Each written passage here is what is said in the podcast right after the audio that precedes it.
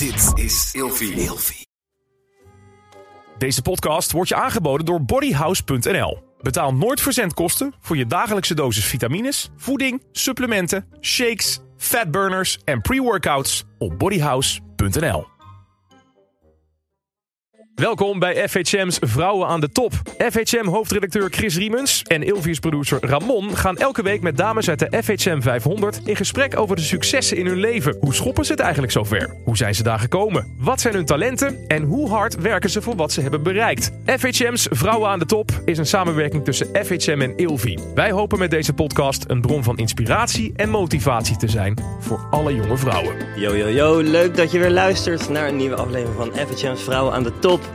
In deze aflevering vandaag hebben wij een van de grootste fotografietalenten van ons land te gast. Ze fotografeerde beauties als Kim Veenstra, Roos Bertram en Jolante Cabau en wordt ingehuurd door de grootste magazines en fashion brands van ons land. Handjes op elkaar voor Martika de Sanders. Zo. Dankjewel. Alsjeblieft. Hoe is het met je? Goed. Ja? Goed. Ja, ik was uh, maandag jarig, dus uh, ik ben nog een beetje in de feeststemming. Dankjewel. Heb je het, heb je het uh, groot uh, gevierd?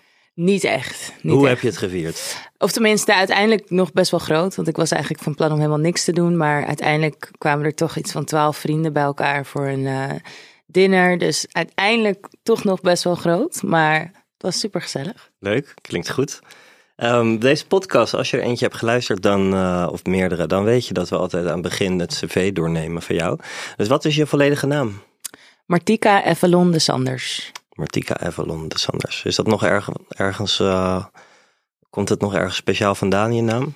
Nee, niet per se. De, mijn ouders hebben me ver, vernoemd naar een zangeres uh, die Martika heet. Mhm. Mm -hmm. uh, en ja, ik weet echt niet waar mijn tweede naam vandaan komt. Volgens mij hebben ze dat gewoon een keer ergens gelezen. Ja, dacht ik. Mooie naam. Dankjewel. Wat is je geboorteplaats? Amsterdam. Geboren en getogen? Ja. En waar in Amsterdam? In de rivierenbuurt, ah, ja. Amsterdam-Zuid. Woon je daar nu nog steeds? Nee, ik woon nu uh, op Eiburg. Ah ja. ja. Wat is je huwelijkse staat? Ik ben single. Single. En je hoogstgenoten opleiding? Uh, ik heb een bachelor in uh, foto, fo fotografische vormgeving. Ja. Aan de fotovakschool.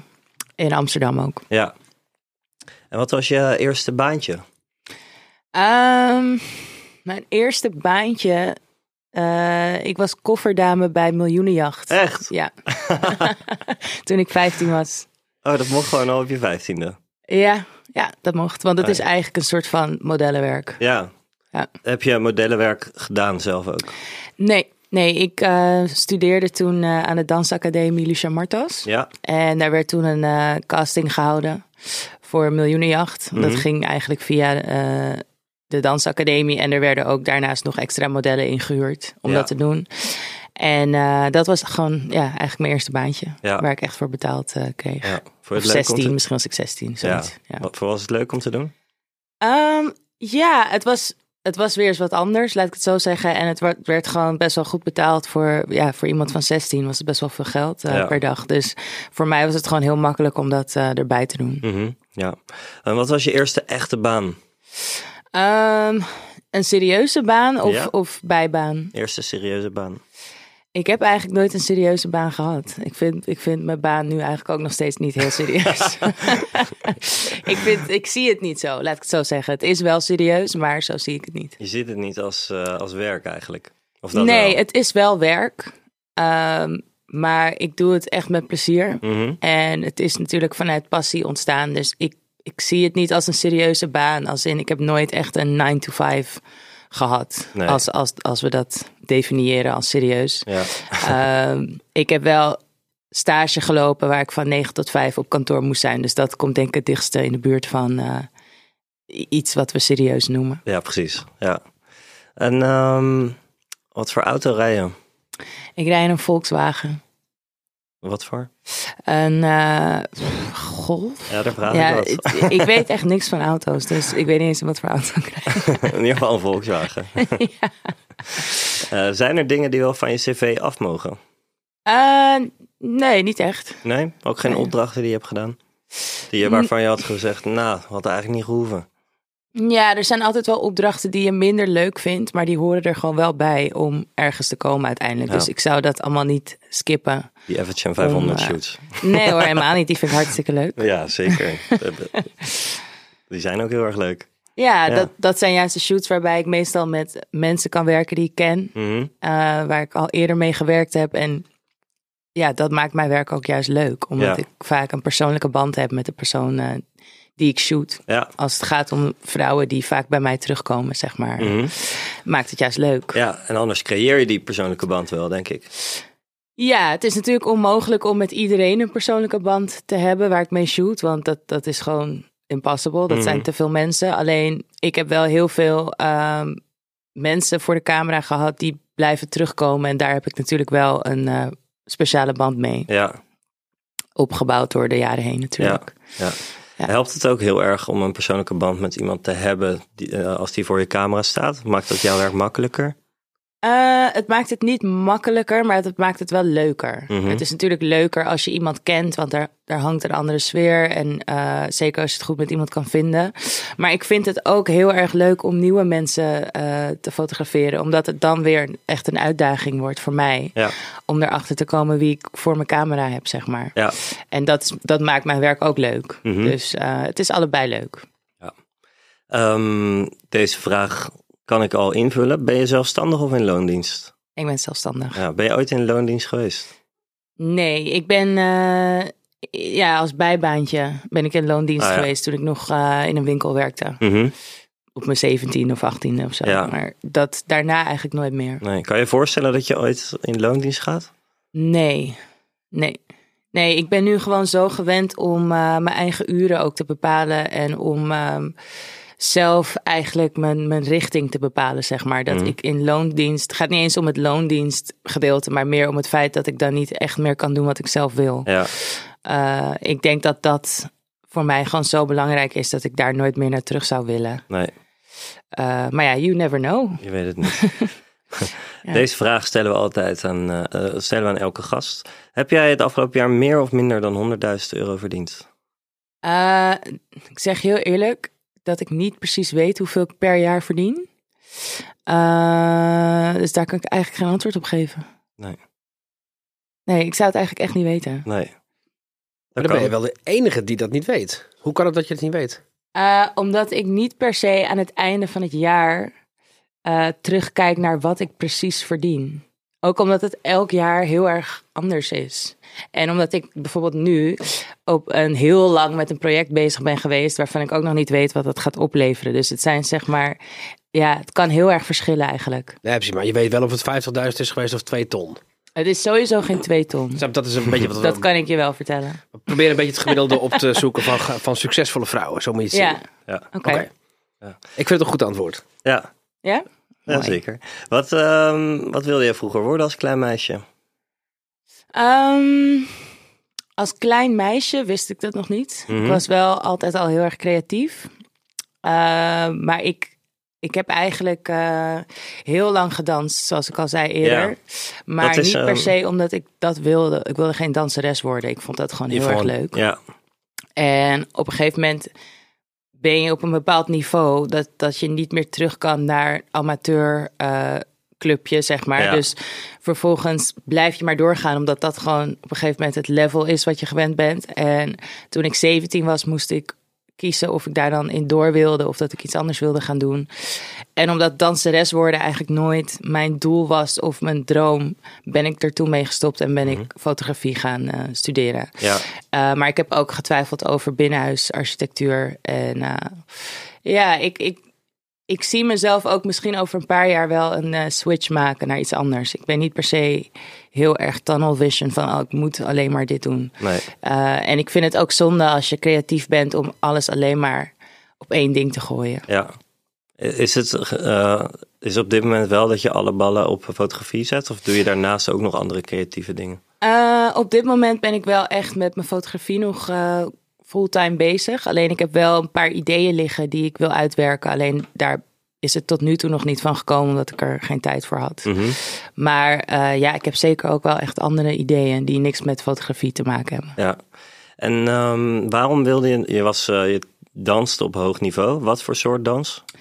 Uh, nou ja, het was eigenlijk een academie waarbij je wordt opgeleid om all-round dancer te zijn. Dus je, je kan achtergronddanser worden, maar je kan ook een hoofdrol in een musical spelen. Dus het hangt er eigenlijk meer van af wat je eigen capaciteiten zijn en talenten, Ja. welke kant je op gaat uiteindelijk. Het is een prestigieuze opleiding, toch? Luciana? Best wel, ja, Ja. zeker te weten. Ja. Ja.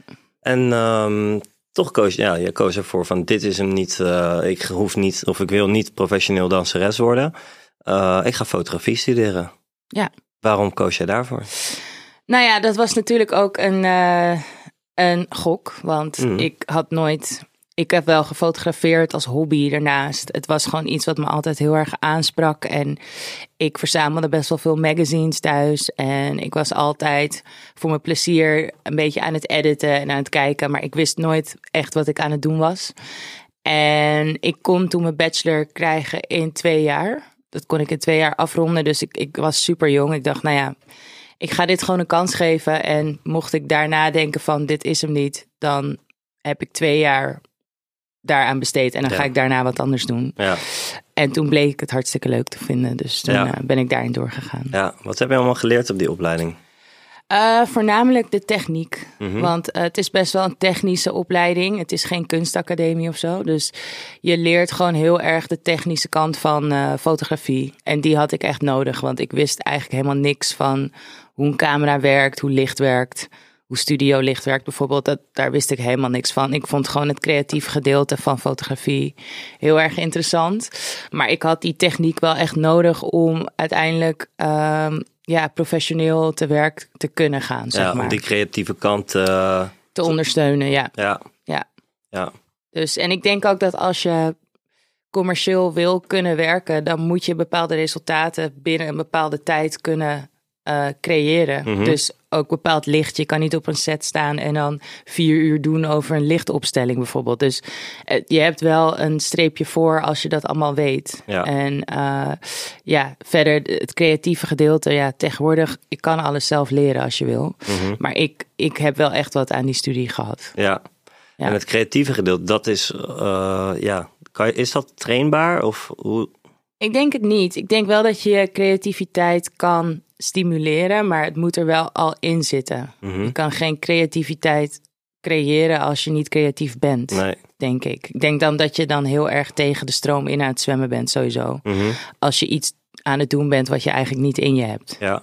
Dus ik geloof wel dat je, ja, je kan wel eh, door inspirerende dingen te doen, je creativiteit een boost geven, denk ik. Ja. Want voor mij is het wel belangrijk om ehm, te blijven reizen, om nieuwe dingen te blijven zien. Eh, voor mij is dat gewoon belangrijk om daarmee, daar, daar haal ik mijn creativiteit uit, zeg Mhm. maar. Dus Ja. ehm, En als je dan, eh, kun je dat concreter maken om je creativiteit uit de reis te halen? Hoe, eh, hoe kan dat? Ehm, nou ja, ik haal mijn creativiteit uit cultuur, omgeving, kleuren, natuur, mensen die ik zie, hoe, hoe mensen zich kleden op straat.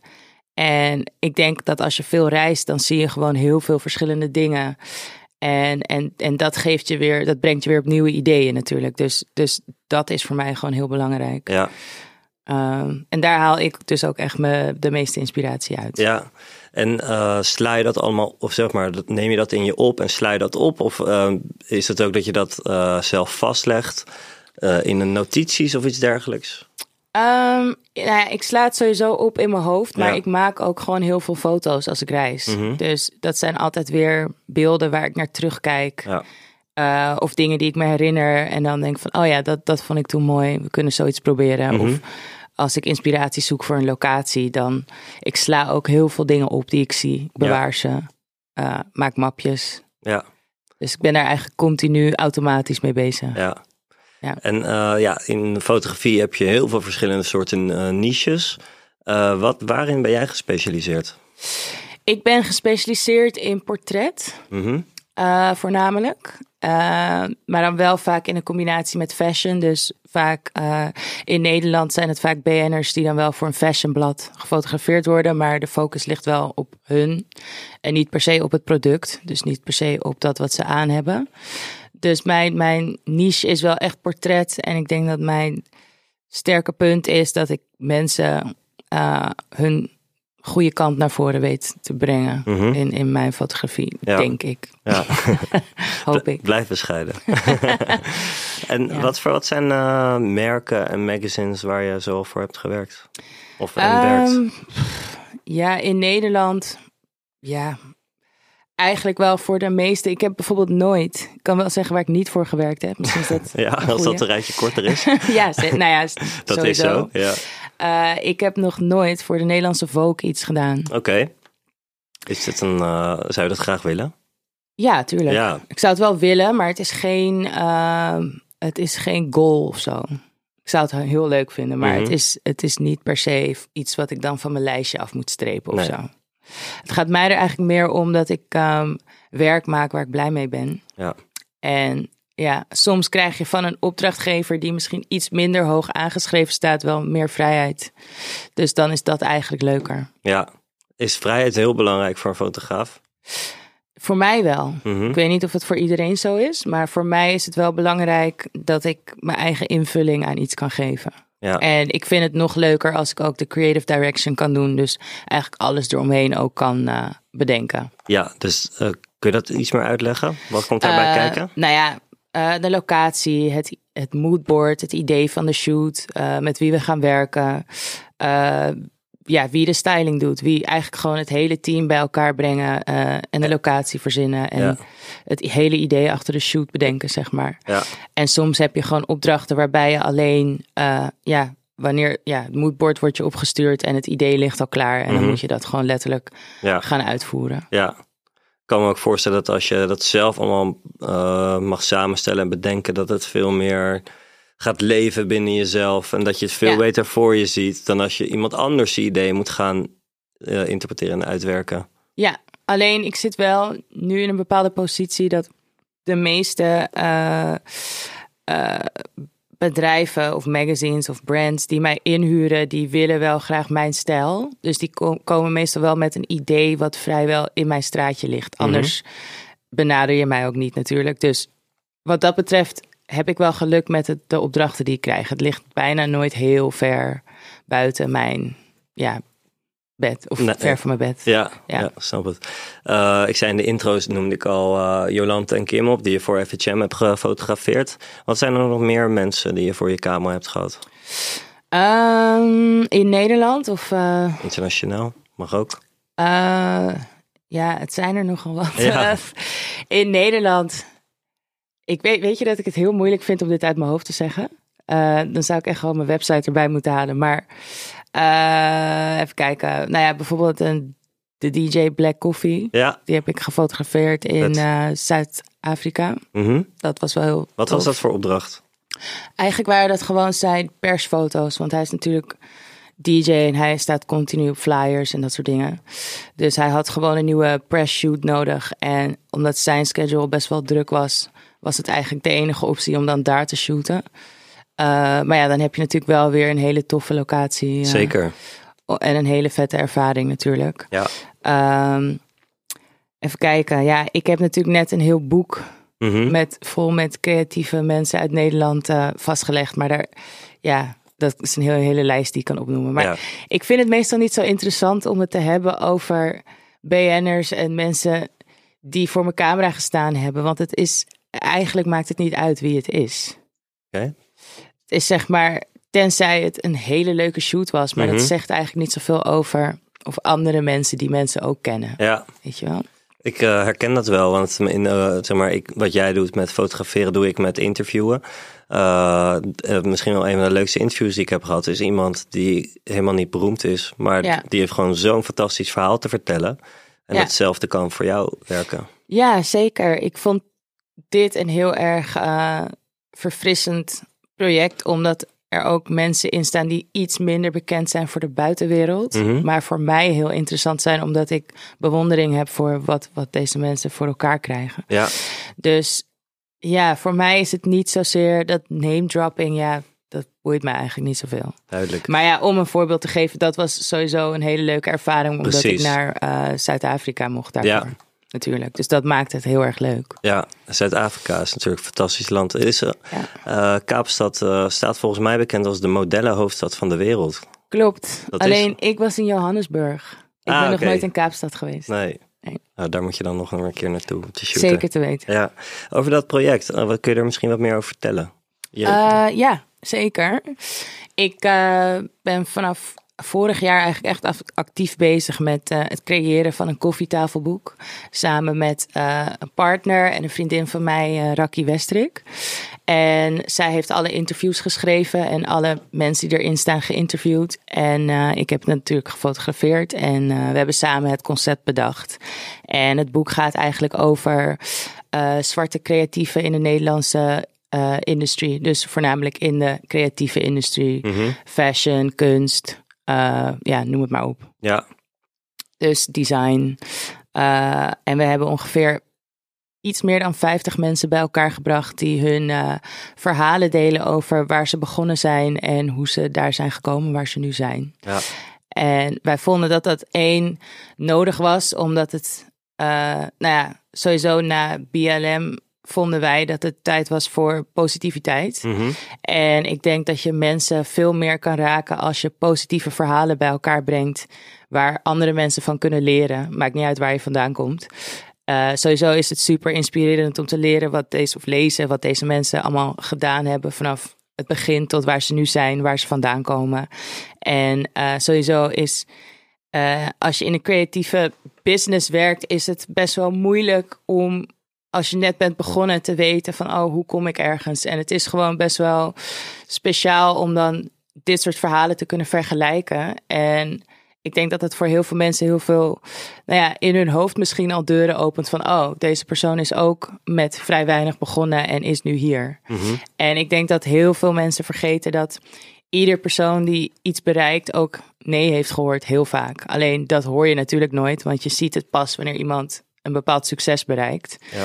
En de meeste mensen die we wel kennen uit het boek, die worden continu geïnterviewd over hun succes op dit moment. Maar vrij weinig over de, de hele ja, De weg daar naartoe. Ja. En dat vinden wij juist heel belangrijk, omdat elke creatieveling daarmee struggelt. Van oké, ik ben creatief, maar hoe ga ik hier geld mee verdienen? En hoe kom ik in een magazine? En dat soort dingen, dat, dat, daar wordt eigenlijk vrij weinig over gesproken. Dus, Mhm. eh, en daarnaast vonden wij het gewoon belangrijk om al deze verhalen een keer samen te bundelen in één boek. Dus daar ben ik nu mee bezig. Vet, aardige Ja. monsterklus, denk ik. Zeker, we zijn er ook echt wel langer mee bezig dan dat we hadden gedacht. Uh, maar we zijn ook in de pandemic begonnen. We- Weliswaar in het tweede jaar van de pandemic. Maar het heeft het wel moeilijk gemaakt om de productie van het boek te doen. Heel veel dingen werden uitgesteld. Uh, er is minder geld. Er wordt minder snel geld uitgegeven aan dit soort projecten. Dus ook het financiële gedeelte om dat rond te krijgen. Daar zijn we heel lang mee bezig geweest. Uh, daarnaast zijn het natuurlijk allemaal mensen die continu onderweg zijn. Dus het is ook heel moeilijk Drukke om die mensen bij elkaar te krijgen.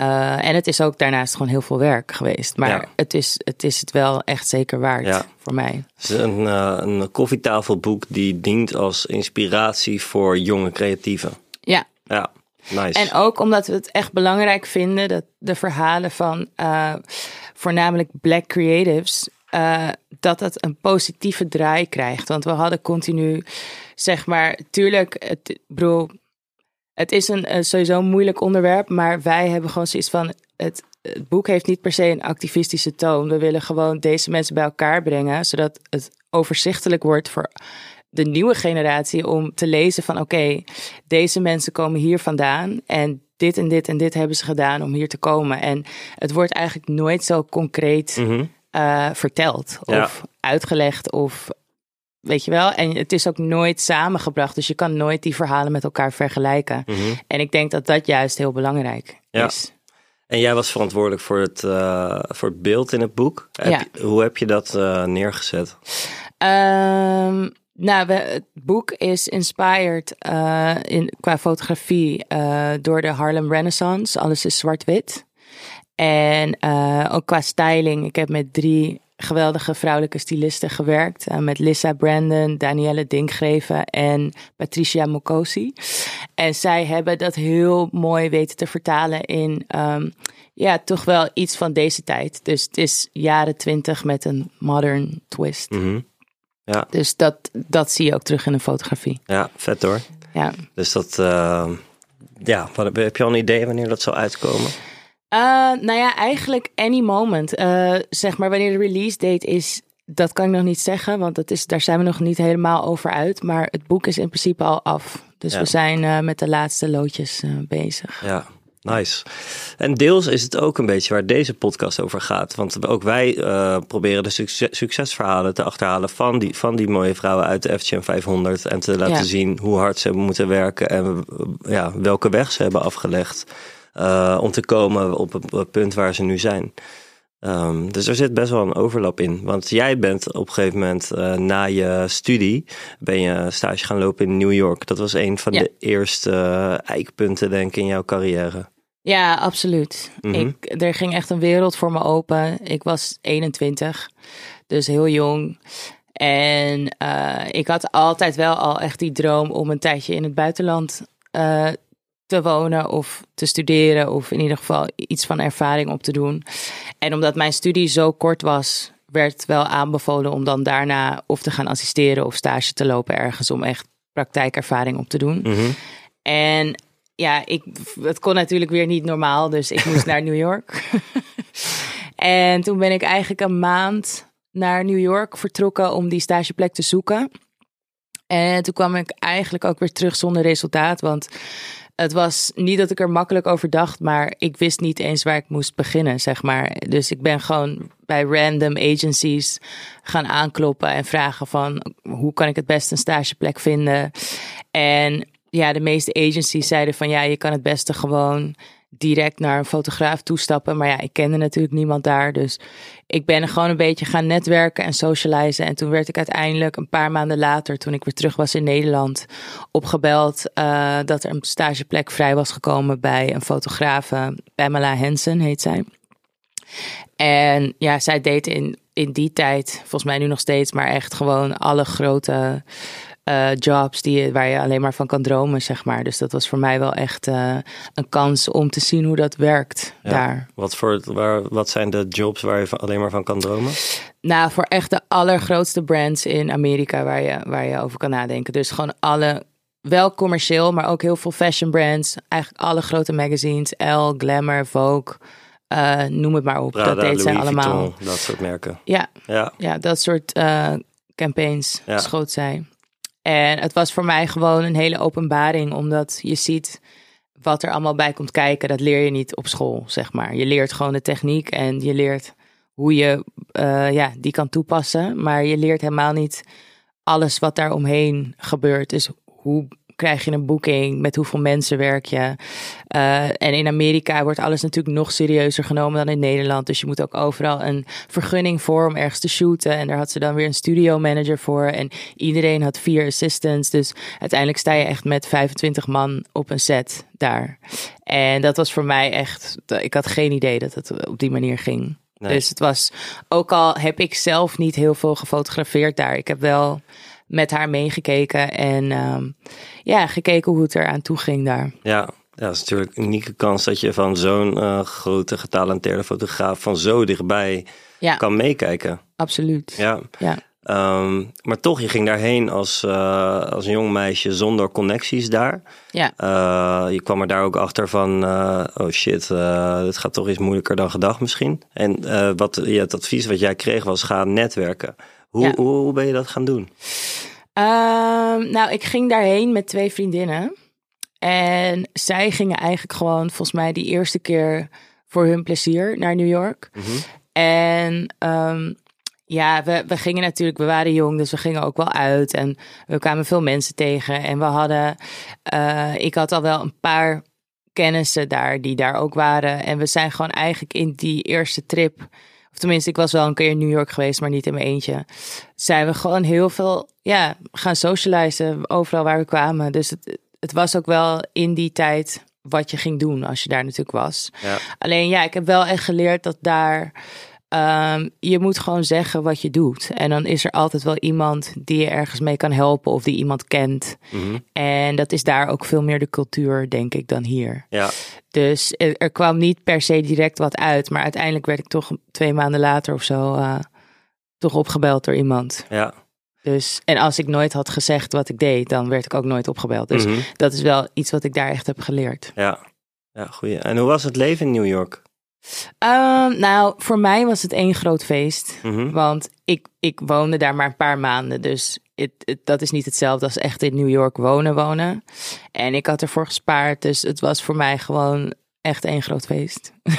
Lekker. Veel Zeker. uitgaan, maar ook hard werken Absoluut. en eh, genieten. Ja, zeker. En een wereldstad natuurlijk om eh, een paar maanden te wonen. Absoluut. En ja, er is voor mij toen echt een knop omgegaan in mijn hoofd van, oh, er is echt veel meer. Want je hoort natuurlijk altijd van, oh, Amerika, Amerika. Maar eh, er wordt ook echt op een hele andere manier daar gewerkt en naar dingen gekeken. En het sprak mij gewoon veel meer aan. Mhm. En wat is die andere manier? Eh, nou, dat alles ehm, in Nederland als creative word je niet zo snel serieus genomen. En in Amerika is de wereld van fashion en photography is gewoon veel groter. Eh, er gaat veel meer geld in om. En er is ook een veel groter publiek voor. Dus jouw baan wordt veel serieuzer genomen. Dus ook al ben jij een assistant, zeg maar, je hebt echt een baan en een job Ja. En daar word je ook, zeg maar, serieus ingenomen. En ik zie gewoon ook dat er veel meer geld gaat naar bepaalde dingen die in Nederland gewoon, waar altijd op bezuinigd wordt. Wat ook normaal is, omdat het, het uiteindelijk eh, het publiek hier ook kleiner is. Maar in Amerika zag ik gewoon van, oh, er wordt echt veel meer tijd en aandacht besteed aan dat wat ik wil doen. Mhm. Dus daar ging wel eh, ja, echt een soort van switch bij mij in mijn hoofd om van oké, het kan dus op een hele andere manier. Ja. En eh, kun je ons meenemen naar een, eh, naar een bepaalde shoot die je, die, waar je daarbij was in New York, dat je dacht van wow, dit is next level. Eh, ja, ik heb maar een paar shoots van haar bijgewoond, want ik, ik was er maar een paar maanden en zij Mhm. deed denk ik echt maar twee, drie shoots per maand. Mhm. Of twee misschien maar zelfs. Maar ja, zij werd zo goed betaald dat Ze ze ook maar twee shoots nodig had per maand. Ja. Eh, en ze, heet, ze deed er ook een paar in LA in die periode dat ik er was. En de interns die waren eigenlijk alleen bij de shoots in New York. En als ze echt ging reizen nam ze alleen de vaste assistants mee. Maar we hadden één shoot in eh, Central Park. En ik weet nog dat ehm, we daar dus al een week mee bezig waren om, of tenminste niet ik, maar haar studio manager dan, om de permit te krijgen om daar te shooten, eh, de modellen te boeken, eh, de stylisten waar ze mee gingen werken, eh, zochten ze uit via een agency en dan, ehm, ja, iedereen had een assistant en dan had zij zelf vier assistants geloof ik of drie en dan had de stylist had ook twee assistants en de make-up artist had een assistant en op een gegeven moment stonden we daar gewoon met ik weet niet hoeveel mensen stonden we daar om dat model heen en het enige wat zij deed was op de camera klikken en dat was het. en toen dacht ik echt van ja, het is echt het team wat uiteindelijk het resultaat zo goed maakt. Los van dat zij natuurlijk de visie heeft. Mhm. Maar zij, zij bepaalde zij alles. bepaalde alles, maar eigenlijk deed zij verder niks behalve de foto maken. ja. Ja, En, en dat, is, dat vond ik wel heel interessant om te zien. ja, dat is echt een foto creëren eigenlijk. ja, Ja, en dat was toen volgens mij een editorial voor de Glamour, oké. als ik het goed heb. Ja. En wat was jouw rol op die eh, shoot? Eh, voornamelijk meekijken. Oké. Meekijken en af en toe helpen met een reflectiescherm of zo, of dat Ja. soort dingen. Maar ik deed niet zoveel. Mhm. Maar ik heb wel heel veel geobserveerd. En gewoon geleerd wat er allemaal bij komt kijken en wat eigenlijk bepaald werk zo goed maakt. Mhm. Eh, en dat is gewoon dat er nergens op afgeraffeld werd. Zeg maar, overal was iemand voor. Dus alle details waren gewoon gecoverd. Er werd niks over het hoofd gezien. Eh, en dat is natuurlijk, je kan wel denken van, oh, wat overdreven. Weet je wel, iedereen heeft eh, drie assistants. Maar uiteindelijk heb je, je hebt het niet nodig, maar het, je hebt er wel veel minder werk aan uiteindelijk. En het brengt wel de fotografie naar een ander niveau, omdat er gewoon overal over nagedacht is. Ja. Het zorgt wel echt voor die extra procent. Finishing touch gewoon, Ja. omdat er niks over het hoofd gezien wordt. Mhm. Ja. En eh, dat, dat is ook een, een level van, eh, ja, professionaliteit of zo. Ja. Die we hier minder kennen. We Mhm. kennen het wel, alleen het is daar wel allemaal nog net even iets meer op een ander level. Ja, en eh, zit dat ook, een, eh, want de foto creëren en maken is één ding. Ehm, de nabewerking is natuurlijk ook een belangrijk onderdeel in de fotografie. Ja, zij deed haar nabewerking niet zelf. Dat ging via een eh, agency waar ze het naartoe stuurde. Ehm, dus post-production deed zij niet. Maar ik doe dat wel, Mhm. omdat eh, dat echt mijn signature is. Ja. Dus ik vind het moeilijk om dat uit handen te geven. En vaak zijn de budgetten er hier ook niet naar dat je dat dan weer gaat uitbesteden. Dus nee, daar hou je ehm, niks over. nee. Nee. En wat is jouw signature? Eh, mijn signature is, ik denk vrij polished, maar niet over-retouched. Dus Mhm. ik wil mensen wel gewoon neerzetten zoals ze zijn. Maar met name door de belichting, niet zozeer door de nabewerking. Ik denk Ja. dat mijn nabewerking gewoon mensen een- er fris uit laat zien. Maar niet per se eh, heel erg anders dan dat ze, dan dat ze zijn. Nee. Dus eh, ik denk dat dat het is. Ja. Ehm, je kwam met een koffer vol eh, ervaring en bagage kwam je terug uit New York. Toen, daar heb je gezien hoe, hoe het op wereldniveau, hoe daar gewerkt wordt. Eh, was het toen lastig om weer in Nederland eh, zelf aan de slag te gaan? Nee, ik was juist heel erg geïnspireerd. Omdat ik dacht van, eh, ik wil daar ook komen, uiteindelijk. Ik weet niet of het me gaat lukken, maar het is in ieder geval een, een streven. En ik was juist heel erg excited om zelf weer aan de slag te gaan, omdat ik daar eigenlijk zelf bijna niks kon doen. Mhm. Ik kon eigenlijk alleen maar kijken. Dus dan wil je juist alles wat je daar hebt geleerd meenemen en dat in je eigen werk stoppen. Ja. En eh, hoe was het lastig om hier voet aan de grond te krijgen? Om, want eh, ja, als je net, eh, je, hebt, je komt van school op stage gedaan, maar je hebt eigenlijk hier nog, ja, weet ik niet, had je hier een netwerk überhaupt? Kon je aan de slag? Hoe kreeg je opdrachten? Nou ja, omdat ik natuurlijk uit de danswereld kwam, kwamen alle dansers al tijdens de studie, tijdens mijn studie, al bij mij foto's maken. Omdat zij natuurlijk ook allemaal foto's nodig hadden. Mhm. Dus ik had wel eigenlijk gelijk werk.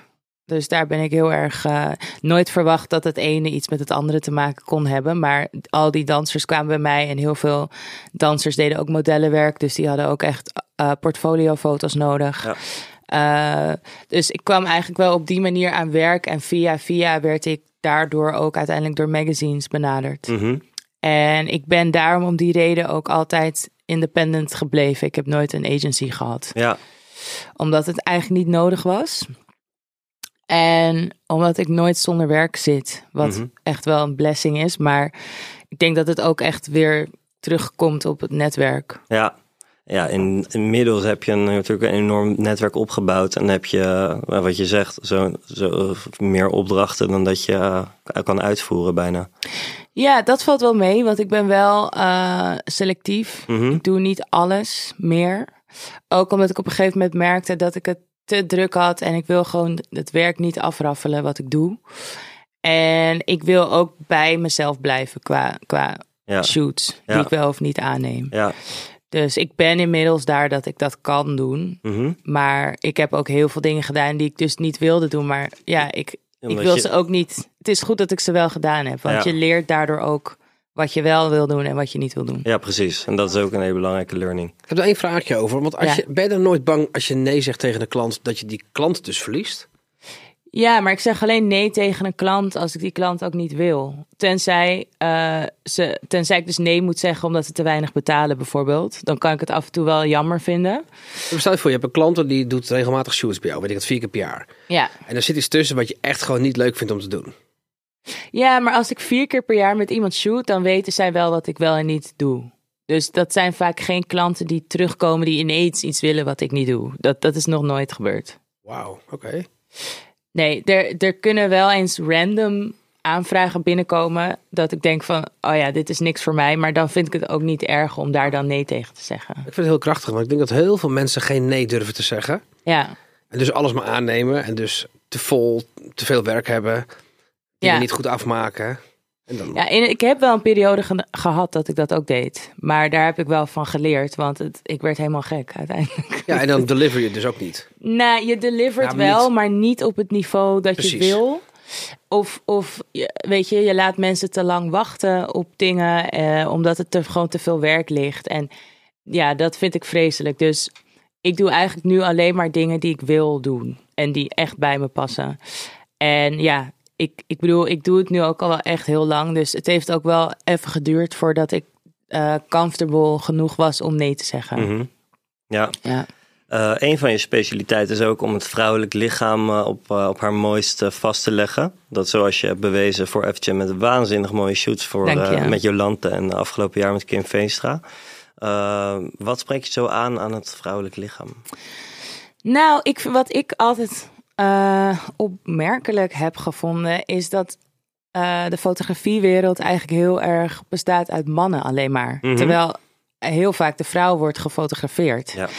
En ik snap wel dat mannen natuurlijk op een bepaalde manier naar een vrouw kijken, waardoor ja, iets snel sexy wordt of whatever. Maar ik denk juist dat als een vrouw een vrouw fotografeert, dat er veel meer eh, een soort van understanding is van oké, waar voelt iemand zich comfortable bij en waar niet bij. En ik denk dat als een vrouw zich comfortable voelt, dat er sowieso meer speling is bij een shoot. Van oké, dit wil ik wel, dat wil ik niet. Uh, ik denk dat het ook makkelijker is voor een vrouw om een grens aan te geven bij mij. Omdat ik die grens ook niet zo snel opzoek. En omdat, het, omdat ik het begrijp, zeg maar, als iemand iets niet wil. En ik denk dat, dat je daardoor ook een, een sfeer creëert op een set. Waarbij je heel veel dingen kan doen. Waar iemand zich ook comfortable bij voelt. En ik denk dat het, als het een man is dat vrouwen zich snel, zeg maar, of ze durven geen nee te zeggen, of het is een soort van ze worden ongemakkelijk, wat ik me heel goed kan voorstellen. Dus ik vind sowieso het vrouwelijk lichaam prachtig. Je, je kan er heel veel mee. Het is, ja, vrouwen zijn, ja, je, ik bedoel, er is zoveel beauty wat er rondloopt en je, je kan er heel veel mee. Ik denk dat ik, ik vind het ook geweldig om mannen te fotograferen. Alleen je bent iets meer beperkt Mhm. in ja, wat er kan. Ja, Uh, of tenminste, in principe kan alles, alleen het is vaak toch iets beperkter. ja. Ja, dat is goed, leuk dat je het aanstipt, want eh, dat is ook een van de redenen waarom we jou hebben ingeschakeld voor de, voor de, voor de FGM 500 van het afgelopen jaar, is eh, dat we alleen maar vrouwelijke fotografen hebben ingeschakeld. Omdat wij eh, van mening waren van women in control en vrou- eh, dat vrouwelijke fotografen de vrouw op hun mooist kunnen weergeven. Juist op, ja, dit, op het ik denk ook dat het eigenlijk best wel logisch is als je erover nadenkt. Alleen het was gewoon nooit de culture, zeg Mhm. maar. En er waren ook altijd nog steeds veel meer mannelijke fotografen dan vrouwelijke fotografen. Dus dat is ook weer een opgave om dan alleen maar met vrouwen te gaan werken. Maar ik denk wel dat je daarmee een hele hoop uh, uncomfortable situations uit de weg kan gaan. Ja, zeker. En ik bedoel, vooral nu met alle verhalen die er naar buiten komen, dat kan je eigenlijk gewoon 9 van de 10 keer voorkomen. Mhm. Door met een vrouw te werken voor dat soort shoots. Ja, zeker. Merk je daardoor ook dat het, ehm, dat het lastig was om als vrouw te, te- een, een plek te krijgen in die fotografiewereld? Uh, ja, zeker toen ik echt net begon, want ik was heel jong. En vaak dachten mensen dan dat ik het model was. Als ik aankwam, dan was het een soort van: oh, maar we wachten wel even totdat de fotograaf er is. En dan moest ik altijd uitleggen dat ik het was. Ja. dat is altijd een beetje awkward. Maar uh, ja, uiteindelijk, ik denk dat ik mezelf wel heb moeten bewijzen. En dat ik vaker shoots heb moeten doen voordat mensen dachten van... oh, oké, het was niet toevallig echt goed. Ze kan het echt, weet je wel. Omdat het gewoon niet zo vaak voorkwam. Mm -hmm. En al helemaal niet echt een vrouw van kleur die dan... Weet je wel, dat was nog helemaal niet een ding. Er was ook letterlijk niemand in de industrie waar ik naar op kon kijken of zo. Nee. Dus dat was af en toe wel een soort van... oh, ik was daar best wel naïef in. Mm -hmm. In het begin van, oh, maar ik doe toch gewoon wat ik moet doen. Uh, maar je merkt toch wel along the way dat je echt... Ja, je moet je gewoon wel echt bewijzen. Voordat mensen je serieus nemen. Ja. Um, ja, je zegt, ik had niet mensen waar ik naar op kon kijken. In ieder geval vrouwen, een vrouwelijke fotograaf van kleur. Ja. Um, heb je wel andere inspiratiebronnen of fotografen die echt heel erg ja, goed kijk, ik kijk uiteindelijk gewoon naar werk. Ja, ik kijk precies. gewoon naar het werk wat ik mooi vind. En ja. daar haal ik inspiratie uit. Alleen, je voelt je soms een beetje beperkt. Omdat er niemand, zeg maar, voor jou Mhm. is die dat gedaan heeft. Dus je, je, het is soms een beetje moeilijk om te denken van... oh, kan ik dit wel? Want die- er is niemand waar je naar kan kijken. Uh, maar uiteindelijk, ja, bevestig je het voor jezelf. Omdat je het aan het doen bent. Ja. Dus ik bedoel, je kan het ook op die manier doen. Maar uiteindelijk haal ik mijn inspiratie gewoon uit het werk wat ik zie en niet per se wie daarachter Nee, zit. precies. En wie vind je goed? Uh, pff, er zijn zoveel mensen die ik goed vind. Um, er is nu een fotograaf, volgens mij is die Frans, die heet Alex Joseph. Uh, ik vind zijn werk heel tof, omdat het anders is Mhm. dan wat, wat, wat je continu ziet. Maar ja, de allergrootste fotografen, ik bedoel, er zijn er echt tientallen, Mhm. honderden die ik goed vind. Ja. Maar ik hou ook bijvoorbeeld van. ehm, Nee, als je het beperkt... Ja, maak maar zo. Nee, ik hou ook van eh, travel fotografie bijvoorbeeld. Dus eh, ja, ik haal mijn inspiratie echt overal vandaan. Mhm. Niet per se, ik kijk niet heel erg naar wat andere fotografen doen. Nee. Ik zie het voorbij komen en soms zie ik dingen die ik tof vind, maar het is niet zo van, oh, één persoon die echt. eh, Nee, nee, ik heb er echt heel veel. te veel om, eh, om op te noemen. Ja, ik wil ook niet één specifieke naam. Dit is dan iemand die ik opvallend ander werk vind maken, maar er zijn er echt heel veel. En het is meer een, een combinatie van verschillende stijlen die me aanspreken. Mhm, Ja. Eh, is er een bepaald concept of serie die je nog heel graag zou willen maken buiten het boek wat je nu aan het afronden bent? Ehm, ja, ik wil wel weer sowieso hierna iets met portret gaan doen. Maar misschien, ik zat te denken aan. Het lijkt me heel tof om bijvoorbeeld een serie te schieten.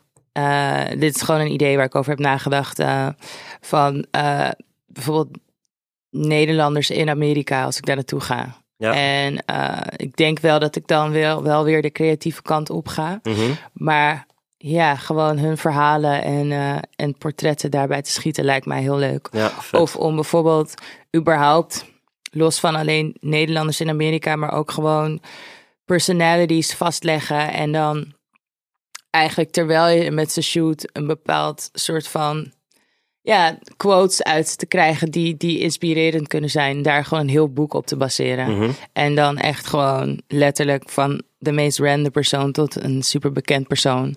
En dan gewoon kijken of daar een soort van eh, rode draad Tof. in zit. Maar ik zal altijd iets met portret blijven doen, denk Ja. ik. Ja, je, je stipt het al aan ehm, dat je de ambitie hebt om naar Amerika terug te gaan. Mhm. Waarom wil je daar weer zo graag naartoe? Ehm, omdat ik gewoon een uitdaging nodig heb. En ik, ik merk gewoon dat ik daar heel erg zou kunnen groeien. Ik weet niet of dat gaat gebeuren uiteindelijk. Ik bedoel, het, blijft ook weer een soort van risico om daar naartoe te gaan. Maar dat, dat houdt mij wel weer een soort van scherp. Mhm. Om gewoon weer iets nieuws te gaan doen. je, moet, je moet er uitgedaagd worden, Ja, merk je. Ja ik, weet, ik merk dat eigenlijk al heel lang. Alleen er, er zit een hele pandemic tussen inmiddels. Ja, want je bent hier al Eh, lang mee kreeg bezig. ook. eh, mijn visum duurde heel lang om Mhm. eh, die überhaupt aan te vragen. Daar ging echt een jaar aan eh, papierwerk aan vooraf. Toen die werd aangevraagd begon de pandemic. Ja, toen werd die midden in de pandemic goedgekeurd, maar toen mocht ik het land niet in. Dus ja, er kwam van alles bij kijken. Dus ik ben nu eh, zover dat ik hem heb. Maar Mhm. ik heb ook weer heel veel tijd verloren. Ja. Want het is in principe drie jaar geldig. Eh, dus ja, dat zal ook weer verlengd moeten worden. Dus ja, het, is, het komt allemaal niet per se heel erg aanwaaien. Maar ik heb ook geleerd om dingen gewoon te laten zoals ze zijn. En om het gewoon te nemen zoals het komt. En ja, blijkbaar was het niet eh, de tijd om daar naartoe te gaan. nee. En ja, anders had ik daar ook midden in een pandemic gezeten. Dus ja, je moet je ook afvragen of je dat... eh, Ja, klopt. Dan kan je beter gaan wanneer, eh, wanneer je echt, Ja. echt kan knallen. ja, En waar, waar wil je dan naartoe? Ehm, op dit moment ben ik nog aan het twijfelen. Maar ik denk dat ik eerst richting LA ga. Mhm. Toch wel, LA, New York. Wat, wat maakt LA tot zo'n goede fotografiestad? De omgeving, het weer, eh, de verschillende locaties waar je naartoe kan. Eh, het is eigenlijk bijna elke dag van het jaar goed weer daar. Dus het licht wat je krijgt als je gaat shooten daar is, is echt prachtig. Mhm. Ehm, en er is gewoon heel veel business daar in fotografie. Ja. Ik denk wel dat mijn stijl uiteindelijk... Ik zou in LA kunnen blijven. Het is niet mijn favoriete stad in de wereld. Dus misschien dat ik wel na een tijdje denk van... Oh, ik wil weg. Maar ja, als je daar gewoon goed kan werken... dan, eh, dan kan het daar ook heel leuk zijn. Dus het is niet per se mijn favoriete stad. Ik zou liever in New York wonen. Maar ik kijk op dit moment gewoon wat het slimste is... Mhm. eh, voor ja, mijn carrière. Ja, zeker. Mooie ambitie. Ehm, we sluiten de podcast altijd af met de vraag: wat is het beste advies dat jij hebt gekregen? ik heb, ik heb erover nagedacht. En het is denk ik niet iets wat ik van één iemand heb gekregen. Maar wat ik gewoon door de jaren heen heb geleerd van verschillende mensen. En dat is gewoon dat je, als je ergens mee begint, dat je het altijd moet afmaken. Omdat heel veel mensen stoppen wanneer het moeilijk wordt. En als je elke keer stopt als iets moeilijk wordt, dan bereik je nooit iets, zeg maar. En dat klinkt heel logisch, maar er zijn echt momenten dat ik echt had willen stoppen.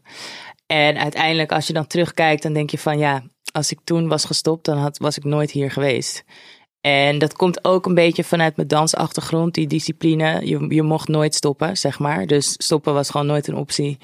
Uh, als we een zware oefening deden of whatever, als je dan stopte, dan moest soms de hele klas opnieuw, omdat jij stopte. Dus het, dat zit gewoon in mij, denk ik. Maar het is ook iets wat ik continu zie terugkomen. Elke keer als iets moeilijk wordt, moet je gewoon door blijven gaan. Ja, Ook al duurt het tien keer zo lang als dat je had verwacht.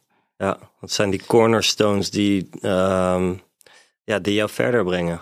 Ja, uiteindelijk wel. Want als het makkelijk was geweest, zou iedereen het doen. Mhm. En ik denk wel dat je daar het verschil in kan maken als jij de enige bent die wel doorgaat, Ja. zeg maar. Dus ik denk dat dat voor mij iets is wat ik altijd tegen mezelf probeer te zeggen als iets moeilijk wordt. Keep Gewoon going. doorgaan. Ja, mooi. Die hadden we nog niet gehoord. Mooi advies. Gelukkig maar. Dank je wel voor het, eh, voor het leuke gesprek en, eh, en je komst. Dank je. Thanks, was heel, echt heel nice. Eh, ook alle luisteraars bedankt dat jullie weer hebben ingeschakeld. Massaal. Eh, Ramon, Was er gezellig. was weer Dankjewel. absoluut gezellig. Dank je wel. Dank, dank jullie wel. Zie jullie volgende week. nou, jou dan niet, maar jou wel. Ehm, weer bij een nieuwe aflevering van FHM's Vrouw in de Top. En vergeet ons niet te volgen via fhm.podcast op Instagram en TikTok.